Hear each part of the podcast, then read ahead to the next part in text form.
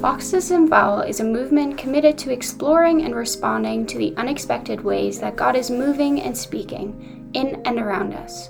This podcast is part of that. We want to have conversations that matter with folks in all kinds of walks of life because we believe that the God of the Bible so often shows up in surprising and everyday kinds of ways. We want to pay attention and talk about that, and just maybe be changed by it all. Thanks for joining the conversation. Hey, I'm Aaron, host of the Foxes and Fowl podcast. Thanks for joining us. My guest today is Andria Irwin. Andria is the founding pastor of United Online, an online ministry of the United Church of Canada that connects people to virtual faith communities and supports discipleship through worship, prayer, and technology. She's the co author of an upcoming book that explores what it means to make and be disciples in a digital world. As usual, we talk about quite a lot in a short time, so stick around afterwards for a few things I'm taking away from our time. Until then, I hope you enjoy my conversation with Andria Irwin. All right, Andria Irwin, welcome to the Foxes and Fowl podcast. It's so good to have you here. How are you today? Thank you so much for having me, Aaron. This is a treat. I I'm doing great. Yeah, it's the the COVID asterisk you have to put behind every time you say you're doing good or you're doing great, right? It's the but you know everything else. And under under the under the conditions you're doing well. Uh, that's right. That's absolutely. I'm glad to know it. Well I, am I'm, I'm thrilled to be having this conversation with you today. This is uh, a, a, lot of fun. Um, why don't we jump right in I, I know you because i hang around the vancouver school of theology a lot and that's where we met one another um, and you know, one of the things we like to talk about on this podcast uh, is how we kind of figure out what we're supposed to do with ourselves. This idea of calling and vocation. And I'm always curious about how anyone ends up in seminary these days. You know, I, I, know that when I felt like God was calling me to ministry, it was a pretty big surprise to me and to mm-hmm. everyone who knew me. And at least one ordained friend told me to give my head a shake. Uh, you know, so uh, uh how'd you end up here? Yeah, it's a it's a mystery to me for sure. It was a series of accidental in my mind, but of course not accidental looking back on it, but definitely a series of accidental decisions uh, I often joke that I didn't know I was going to seminary until I was well over halfway done. I uh, I grew up a cradle Christian. I grew up in church. Uh, my father is an Anglican minister. I know you are also a PK, so this might sound a little bit familiar to you, but I was adamant that this was not what I was going to do with my life. There were any number of things that I could do with my life, and this one was just completely off the books. So I ended up doing my undergrad in uh, communications and journalism, and I had a side gig throughout all of that where I blogged. I, I had a WordPress blog back when that was the thing. And really, what I realized I was doing later than I probably should have was making meaning out of the circumstances in my life that seemed to make no sense. And writing was how I kind of processed all of that. But that didn't it didn't really feel like a career for me. It was something that I did that that was fun and kind of sparked life in me, but I hadn't found a way to make that a financially viable option. So I had what many kind of 20 year olds do, which is this decade long period of searching. I worked for nonprofits, I worked for major corporations and like advertising agencies, I volunteered, I took an internship with Walt Disney World. Like I did everything that I could think of. And uh, what happens when you are con- constantly searching for something different in your life is that eventually you end up jobless. so that's what happened. And I ended up moving back home with my parents around the age of 25. And that's when I found a job working as the administrator for a struggling church.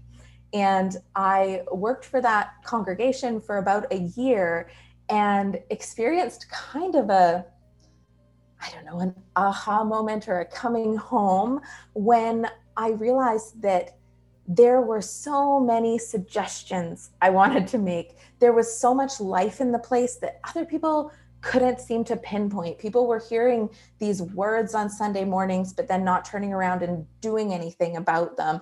And I, as an administrator, was in no position to communicate any of that. And I just felt like this mm. this fire growing inside of me.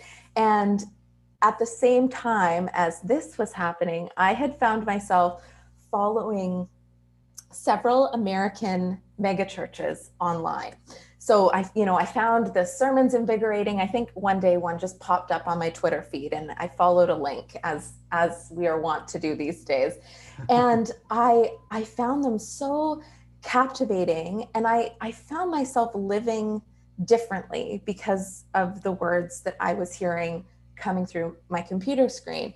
So I got the call kind of out of nowhere from a minister of my home congregation about a year after I started working at this church, asking me if I would consider taking a job as their children, youth, and family minister.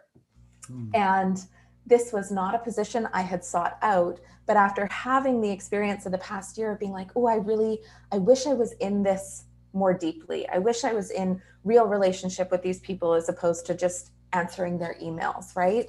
Um, I it didn't take me very long to say yes to that position. Mm. And I really felt like there was an opportunity for me to do what I had been doing all along, which is taking my life and contextualizing it using this faith story of ours. But now I would be able to do that with other people as well. And so uh, I said yes to that job. And the first week of that job, um, one of the uh, one of the administrators for VST um, reached out and said, Hey, we have some openings in this course. I hear that you're new to this congregation. Uh, it's not too late to sign up if you feel like learning. And I always feel like learning. Part of being a searcher was that every time I didn't know what to do with myself, I went back to school. So it made perfect sense that I would say yes to this. And I had no idea that I was saying yes to seminary at the time, but I said yes to one course and yes to the next course. And before you knew it, I graduated. That's awesome. I mean, yeah, it was. Seminary uh, is probably every Disney princess's dream come true. Really, you know, I, I was fired as a Disney princess uh, because of my tattoos, so that right? that calling did not work out for me. wow. wow. Uh, yeah, it's. Uh, I I joke that it um, the call has always been coming in for me. I just mistakenly picked up the phone one day. Right. Yeah. That's beautiful. That seems very somehow biblical. I, I appreciate that. That's awesome. Uh, you said something really interesting there that I, I, don't think I've ever heard you say, which is that you were you started living differently because of what you heard coming through the computer screen. And you know, I, I know that um, one of your passions is exploring the church in the digital or virtual world. I know that you've done a lot of work on that, including co-writing a book about it, which we're going to get to in a second.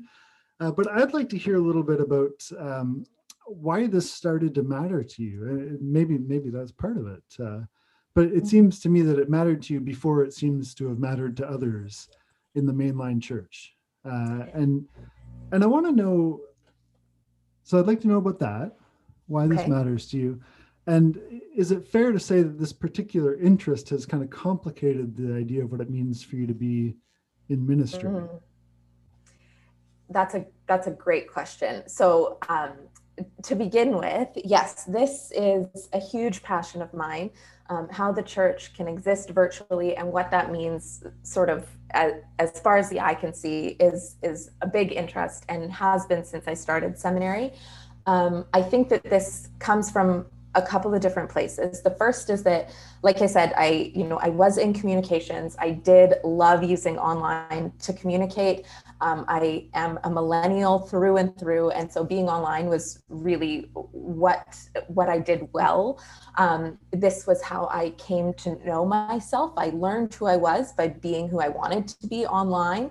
Um, this sort of stepping into an identity, uh, and once I was able to name that it kind of opened up a bunch of doors for me as to what this could mean for the church and for discipleship in general if if we have the ability to articulate to people how they can live lives of integrity online um, the church should be stepping into that responsibility and doing that so that was mm. that was part of it and then the other part was like I, I mentioned that I'd been watching some of these more evangelical services online. I have always loved watching church. I know that church is not something to be consumed, so forgive me, God, but I just, I love seeing what is out there. I love seeing the different ways that people communicate messages and the music.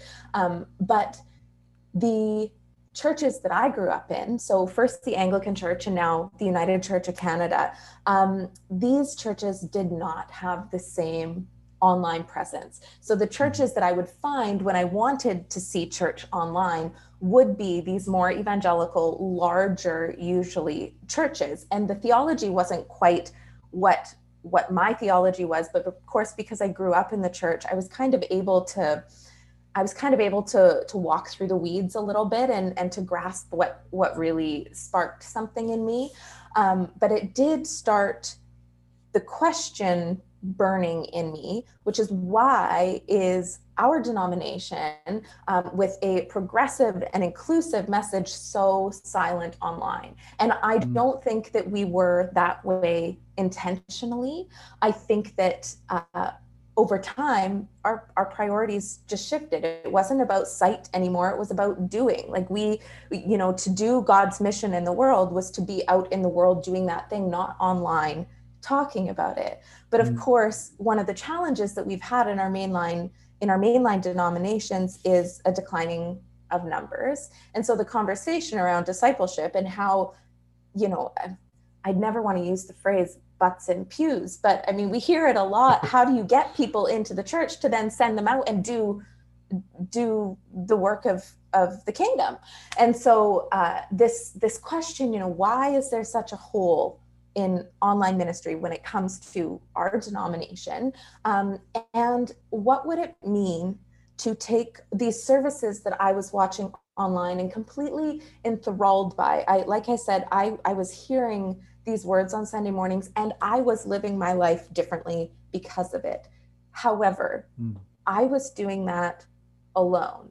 No one ever reached out to me. No one knew that I was there. The only kind of communication that I had with the congregations that I was attending and honestly felt like I was a part of was when they asked me to give financially or when someone said something in the chat box and I responded or they responded to me but it wasn't it wasn't in the sense that they really wanted to get to know me or why I was there or where I'd come from or even that they wanted to retain me because I think retaining people is not really um, the purpose of some of these larger congregations. They've already done that work. And so mm-hmm. if they can get me to go and live differently after Sunday morning, then their job is done.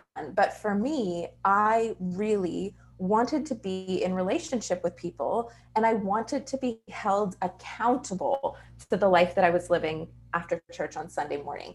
And I didn't mm. see that happening. And so when I began looking at, um, you know, uh, taking classes in seminary and going to seminars, every paper that I had to write, everything that I had to converse around, I kind of used this as my lens. What would it be like if we were to do online ministry, not through a televangelist lens, but through a really missional lens? Like, what does good online ministry look like? And from there, you know, I, I started looking at things like digital discipleship. I started looking at how ministry personnel can sort of integrate this private and public life as spiritual authorities and leaders in the church, and then how churches themselves can do this work better. And so this was really the lens through which I did all of my theological learning. And as you mentioned, um, it was a little bit unique. I had uh, I had a struggle a convincing people of the validity of a theology that sounded like it was going against the idea of an embodied faith. Like that is what we are as a christian community is embodied right? And so this idea that we could live lives of faith without being embodied was quite a it felt quite dangerous i think to people. It put it put people off. And so that was the first hurdle that i had to jump over. And then all of the other hurdles came crashing down on me which is you know you can't do the sacraments online and it costs so much money to keep technology up and nobody even knows how to use technology and we we can't get people in the doors of our real building let alone online. And so what are we going to do about that problem? Um, and these questions just became um, really, really important to me. Mm. That's great. And I know that uh, some of the work that you've been doing most recently has been to help churches uh, figure out how to do that, may, take that next step into kind of an online ministry. Maybe you can tell us a little bit about that. But I know that um, uh, what happened when COVID hit was that all the every church is yeah. online now.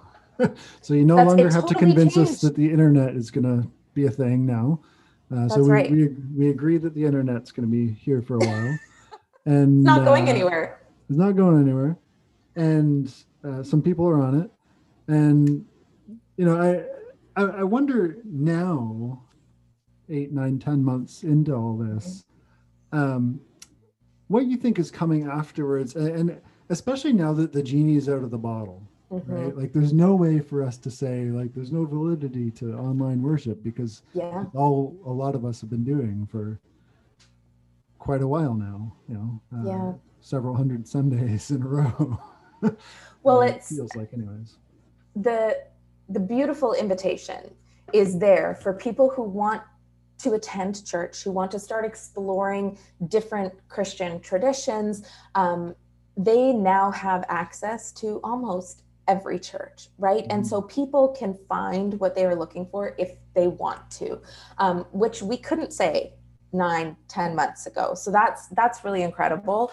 The need, I think, coming up is is some sort of ability to maintain the relationships that we've made in this time with people who will not be returning to our congregations in person. So I think about the most the the most simple um, situation is that there is a church who had never had online church before, but who has now managed to have Zoom services, let's say.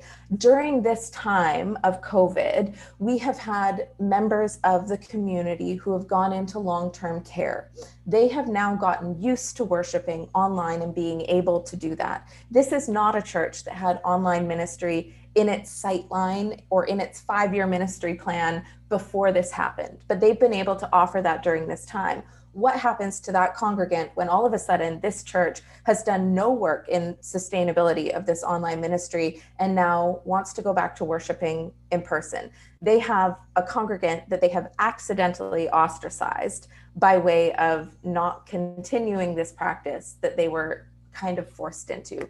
And so, even for churches that haven't been able to see that there might be people out there who are looking for this community of people to join, they are starting to recognize that there might be benefits to this kind of ministry lasting anyway. And so that sort of is the baseline argument. Everyone has had the experience now of people attending church that might otherwise not be able to. And when I first started doing this work, the question was around um, ability, really. The people who were not attending church in person were doing so not because they didn't want to, but because they were not able to. So, um, one of the women who I've done a lot of learning with it suffers from social anxiety and is not going to come into a church with 20 people, she's not going to come into a church with 200 people. It just is not something her body will allow her to do. And being able to worship online and feel like she's a part of that community, to know that they know her name and are praying for her is so important. You have people in rural areas of the country that don't have a denomination that they feel safe in. They don't have a church that they feel they can attend. And so being able to attend church online is one of the ways in which they, it is one of the only ways that they can stay connected. And so these were the original demographic of people that I was hoping looking at this type of ministry could really serve. And what I think we've realized in the past eight, nine months is that that group of people has just completely completely expanded. So we have, you know, stay-at-home moms who now can watch church or attend church on Sunday evenings instead of Sunday mornings. We have people who are in prison that can attend church services. We have people who, like I said, have gone into long-term care facilities. We have people who have moved across the country or moved to other countries who can now attend church on Sunday mornings. And so to be able to to be able to stand here and say that we are an open denomination and we welcome everyone and to not be able to provide a service that actually lives into that invitation um, i think is selling ourselves short. I, I, think that we're not we're not doing our job. Um, and so that has been one of the uh, most rewarding things to see the church come to the realization of in this past eight, nine months. And now you mentioned that i had done some work in resourcing congregations and kind of teaching them best practices or helping them get set up online. And now the question is okay, what happens when we can start worshiping in person again? What does that hybrid model look like? And how do we make online ministry sustainable when all of a sudden the entire congregation is not online. It's back to the two, three, five, 50 people who were only online to begin with. And how have we mm. cultivated a community so that when when things return, when it's the new normal, those people can still feel like they have a church family. And that's where I think the next set of best practices comes in. Yeah, that's going to be so important to discern well, I think. I, I have, I have so many questions brewing. Um, I, I guess one. Well, here's two questions that uh, you may or may not have the answer to. um, if you do, I want royalties. Um, do you think that this this moment of time, the reality of online worship and the possibilities of it requires us to rethink what it means to be a church on mission. And the, the second question I have from what you just said is related to discerning what the best practices going forward are going to be, which is how do we make these virtual communities kind of sticky? Like, why mm. do, you know, in it, when you can pick from any church in the world, you know, there's always going to be a church out there where the preaching is better than at my church. Uh, you know, like that's just till I become the world's greatest preacher. That's going to be a fact. Um, and I, you know, but we, we make this claim that there is something valuable in kind of sticking with a community. Um, and that's a lot easier claim to make when people don't have many options. Yeah. So I don't know if you have an answer to that, but I'd, I'd be curious to hear your thoughts. I don't have an answer, but I do have thoughts. so I think in response to your first question, absolutely, this requires us to reevaluate how we practice mission in the world. Um, I think of one of the first church services that we did online after March 13th. So after it was it was formally there was no one in the building, and um, a, a local theologian uh, who happens to live right up the street from our congregation ran down after the service and banged on the front door until until one of us answered.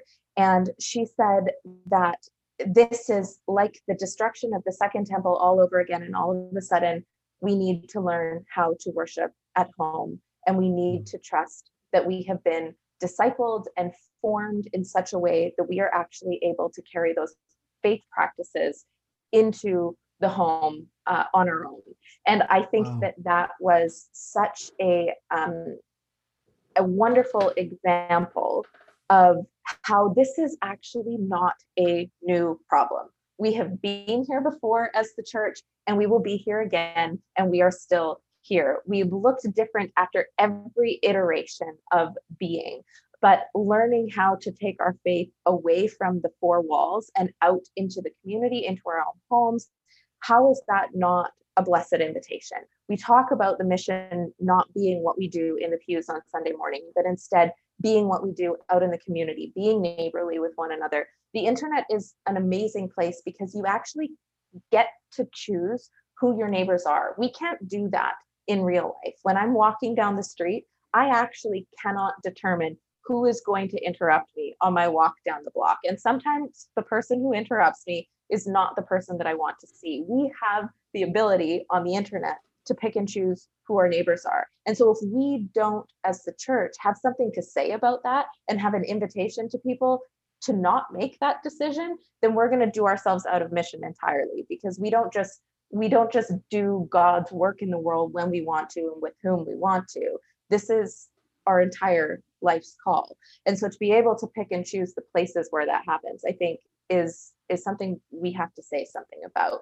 So absolutely it changes it changes the entire concept of mission. It also changes how far reaching our mission is because all of a sudden you're talking about doing good works in your community and all of a sudden you have people who are you know watching from the united kingdom who are watching from wherever else in the world and you need to be able to contextualize the same ask the same charge for them. And so it does change the way that we preach. It changes uh, it changes our actionables. It changes our call to pretty much everything. Um, and i think that that is i think that's an invitation that we're ready for and that will be very invigorating. It's kind of a revival in its own sense. So mm. um, i'm not sure that doesn't answer your question but the short answer in my mind is that things i hope that things have changed um, because they should have. So that that would be my prayer for the church is that we we take everything that we have read and learned in our gospels about what it means to do God's mission. And we you know read that great commission over again and understand that when the invitation says all nations that doesn't mean a physical place. That mm. means that actually the internet is one of those nations now. So to not enter into that space i think is is doing a disservice to the word. That's good. That's good stuff. What was your second question? Uh i i think i asked about um how we make our community sticky like how we get people oh. to to stay around and actually yeah. engage with us as community because i think it's one thing to you know i guess my concern um, when we can go back uh, and and even now is that you know I think I think it requires us to kind of up our game in a way, which is not a bad thing. Like the challenge is not bad, but you know, in, in a world of endless possibility, it's just so easy for someone to stop in for a bit and then move on to the next thing. And then we don't, it's not just about keeping numbers for ourselves. I don't mean it that way, but you know, how do we actually I think in order to be discipled, there has to be a measure of commitment to one another. There has to be a mutuality. Yeah. yeah. And so, how do we make our communities that are virtual um, sufficiently engaging to get people to show up in the mm-hmm. first place, but also like uh, sufficiently intimate, sufficiently mm-hmm. uh, mutually invigorating to keep them there mm-hmm. and to walk with us, whether they ever darken our doors? I think you're absolutely right when you use the phrase up our game.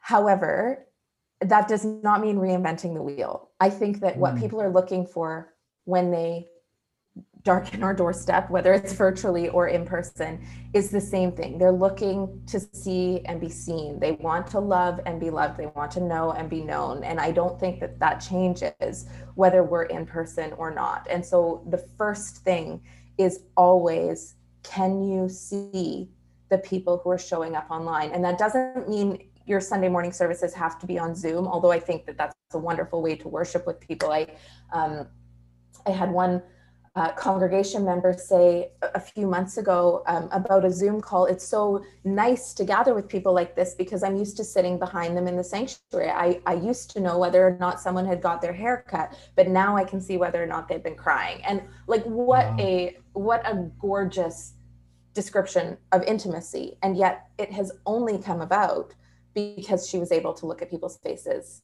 on Zoom. So, um, uh, so that I think there's great value to that. Um, but that doesn't mean that you have to worship in this way. It can be as simple as as a that chat feature, which can be so annoying for some people on Sunday mornings. I know it's a huge distraction, but for other people who show up to church for that community, uh, that's really, I mean, now all of a sudden people know that they're there, and that mm. makes a huge difference. I think there is there is one question that uh, pl- plagues me um, that I will continue to do my best to explore, and that is how do we engage with people who want to remain anonymous? So, when I mentioned on the internet, we can choose who our neighbors are. Um, that that's in part because we can choose whether or not we want to be seen. And you know whether whether in real life you are a back row person when you walk into a new church someone hopefully has seen you when you enter that place. And they don't have to online. And so how can we make that invitation much more explicit? And how do we preach in a way that is saying you're you're only like we have more work to do than just sitting here and listening and receiving. Like the work that we have to do is work that we're doing with one another. And if we're not preaching that message on a Sunday morning, nobody's going to feel like they have to engage with us. And so that um, I think that's the most important hurdle to jump over is how do we extend an invitation that tells people we want to know that they are there because that's the only way that we're going to end up in relationship with people. And we can't force them to you know make make their name their real name. We can't force them to share their information with us and we don't want to but we would like to think that the message we are speaking and the story we are telling is one that encourages people to have those incarnate and embodied relationships.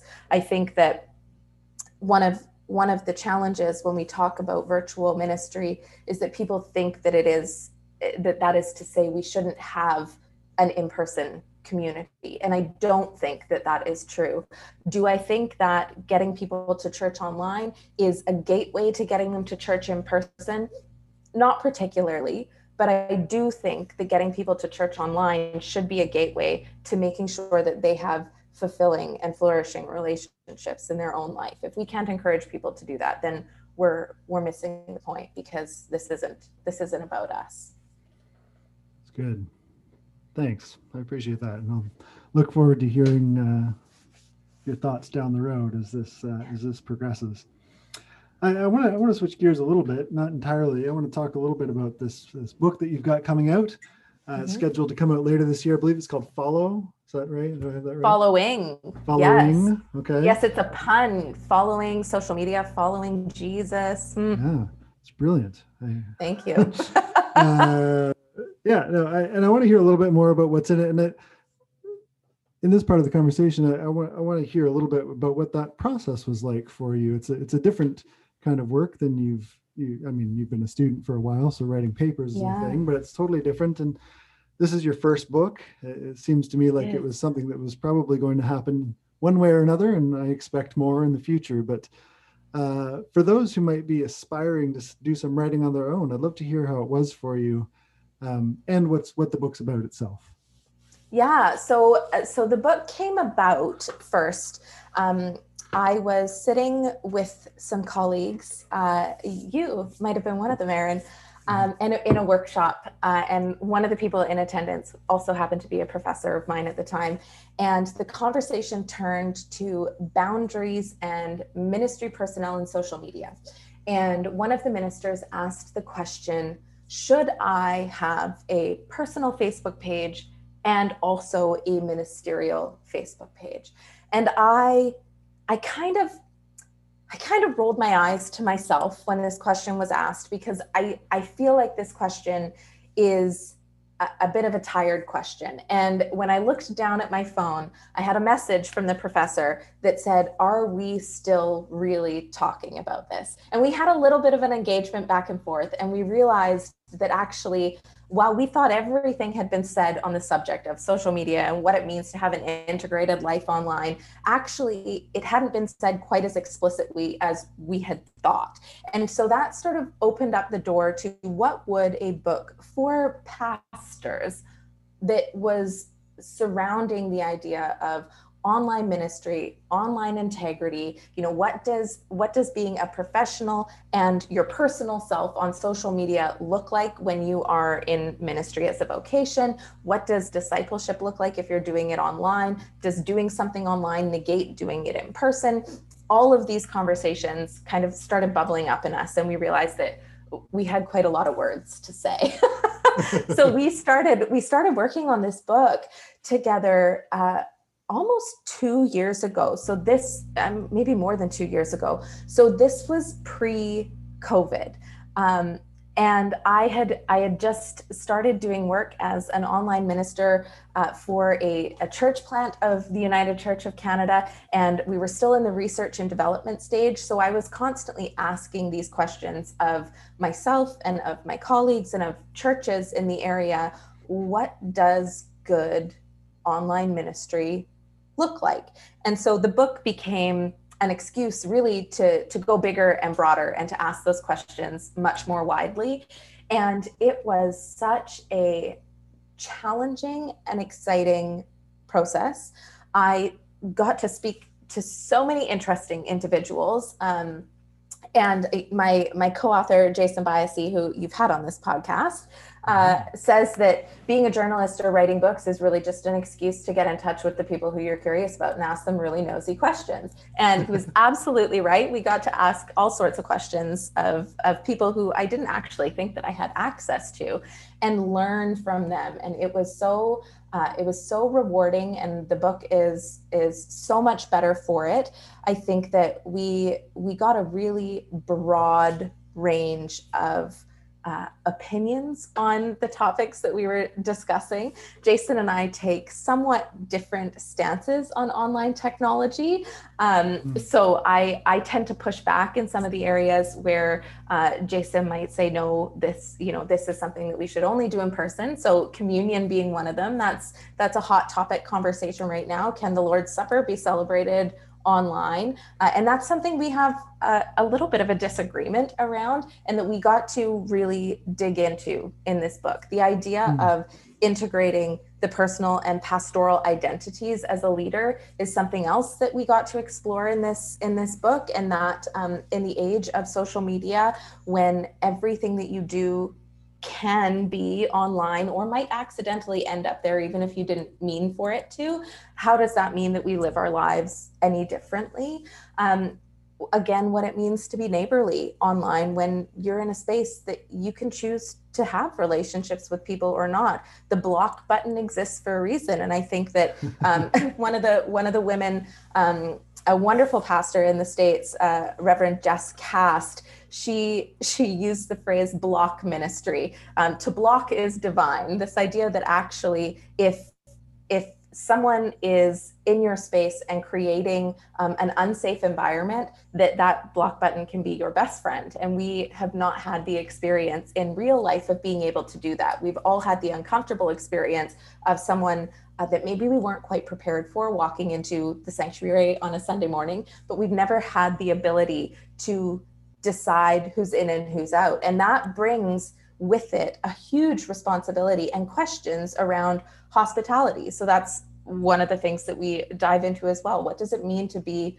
hospitable in a space that is created to be social in quotations, but as we all know, actually can be more damaging than not. So relationships that we have online, how are those managed properly? How do we have the proper balance between um, between our in-person relationships and our online relationships? When do we shut the computer? How do our ancient spiritual practices inform the way that we can use these modern technologies? I mean, we've all heard the phrase digital fast right and so mm-hmm. or or even a digital sabbath i take those uh, i take those on mondays at least i try to but this is this this is religious and spiritual language and ancient language at that that we are now adopting to fit with our modern technologies, which says something about how integral these practices are to our lives of faith in, in all context and, and time and circumstance. So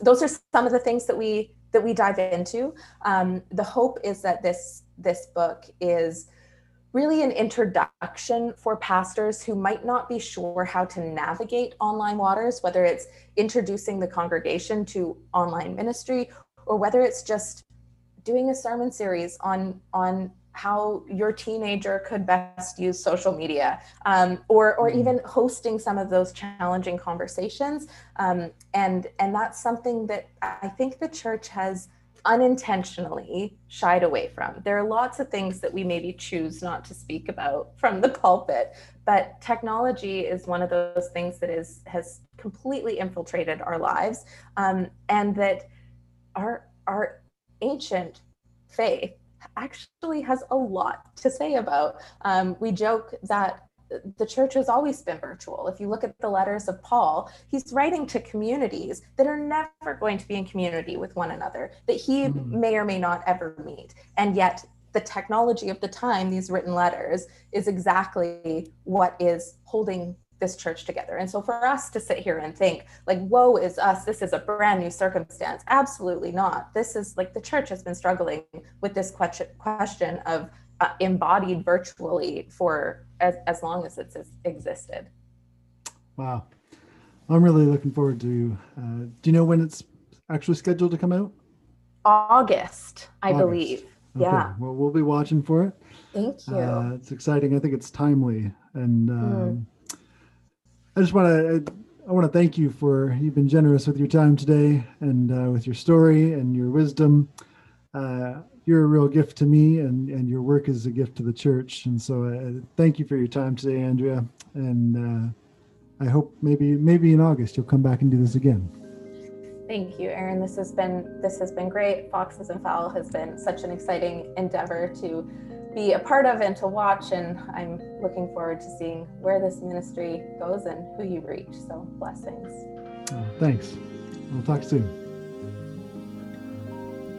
Hey, thanks for hanging out. I hope you enjoyed my conversation with Andria as much as I did. Here's a few things I'm taking away from our time. First, if we're going to do anything of consequence, we need accountability to others. This is especially true when it comes to Christian faith and discipleship. We need to see and be seen. We need to love and be loved. Second, reasons things can't be done aren't great reasons not to do them. Don't let fear and uncertainty or minds closed to what's possible stand in the way of pursuing things that matter. It may be that God has given you that particular passion for an important reason. Third, for those of us who work in and care about the church, we have a responsibility to use what's at our disposal to preach the gospel and to make it accessible. It's good to ask not only who's not here, but why, because the answers may surprise us. And fourth, history may not repeat itself, but it often rhymes. this has been a challenging season, but saints in every generation have faced challenges. Our faith is in the one who promises to be with us in the deepest valleys and to lead us through into something new. Thanks again for listening. Thanks to the Foxes and Fowl team, University Hill Congregation, and the Pacific Mountain region of the United Church of Canada. Thanks to Davis Miller for the tunes. Check them out wherever you get your music. And if you want to know more about Foxes and Fowl, you can find us online and on Facebook and Instagram at foxesandfowl.ca. Till next time, grace and peace.